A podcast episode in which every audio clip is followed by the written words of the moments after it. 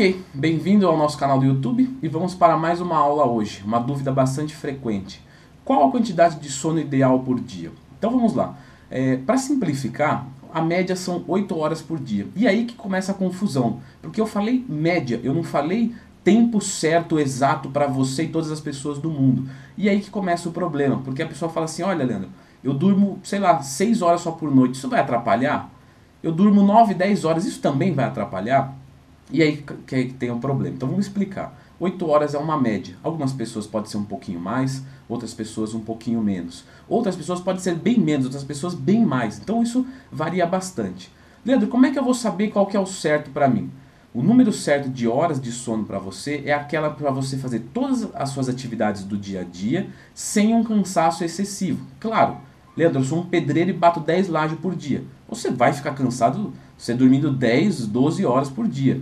Mas, vamos dizer assim que você tem uma rotina normal, que você não é um cara exagerado, que você, sei lá, trabalha no computador, você não usa cafeína e você não sente sono durante todo o dia, você vai treinar com disposição. Claro, vou treinar no final da tarde, é um pouco menos de disposição do que de repente pela manhã, que você já teve um dia corrido, um dia estressante, mas você não vai chegar ali morto, abrindo a boca, quase, né, sabe, sem motivação nenhuma.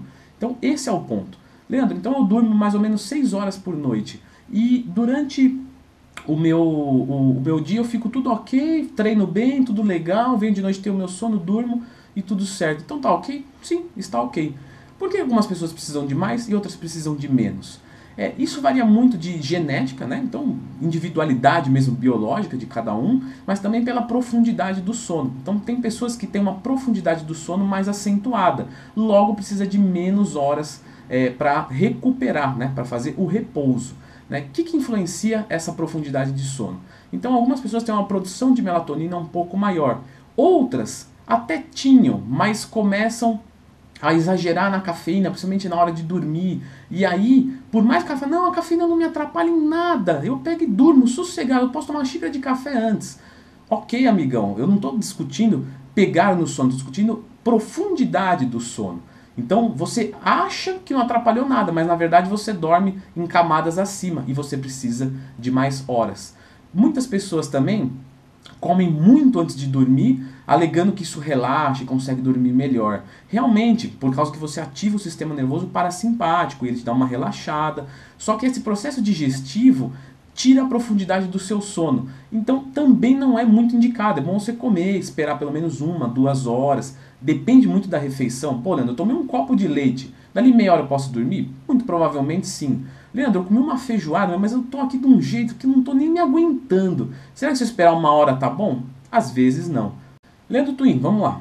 É, se eu dormir poucas horas, isso vai influenciar nos meus ganhos? Veja só, se for algo bem esporádico, tipo assim, duas vezes na semana dormir mal e tal. Não, isso não vai influenciar. Mas eu não estou tendo resultados, e aí? Não é por isso, é por alguma outra coisa, tá? É, se eu dormir demais, isso tem problema? Porque algumas pessoas acreditam que, ah, se eu dormir muito, a distância entre a última refeição do dia do, do anterior e da primeira do próximo dia vai ficar muito distante, isso vai catabolizar horrores. Não, não, não. Durante o sono, esquece, é outro sistema. O jejum já foi provado que, que não é maléfico, que não é catabólico a ponto de estragar resultados. Na verdade, quanto mais você dormir, melhor vai ser a recuperação, a liberação de hormônios anabólicos, tá? Então, dormir demais nunca é um problema para ganhos de massa muscular ou perda de gordura.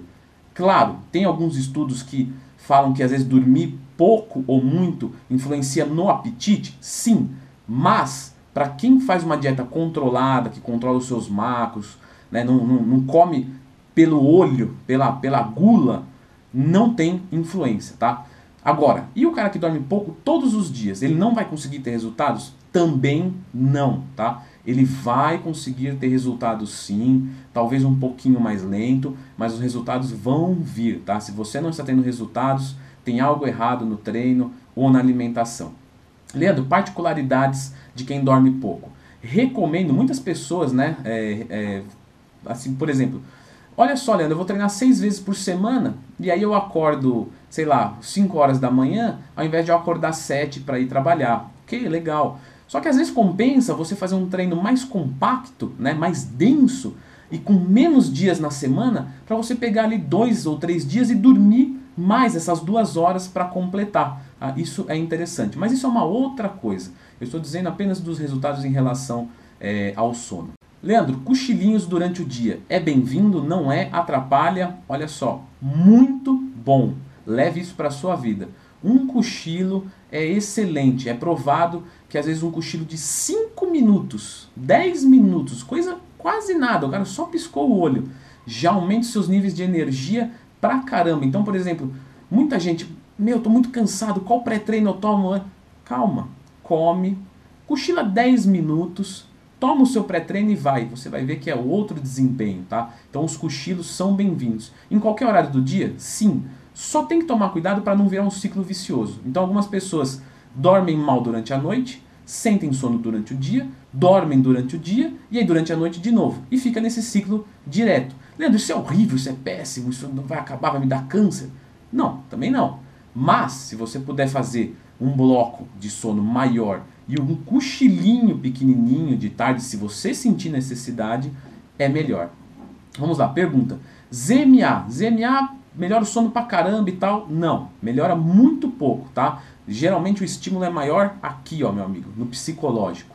E a melatonina também? Já não. A melatonina é show de bola. Ela realmente uma substância natural, seu corpo está acostumado com ela, uma coisa que ele tem dentro do corpo, na, naquela exata apresentação né, de via oral, e você é, jogando esse hormônio para dentro do seu corpo, você melhora tanto a rapidez de pegar no sono quanto a profundidade. Então é excelente, não causa dependência física, às vezes causa psicológico. O cara fala, puta, sem melatonina eu não pego no sono.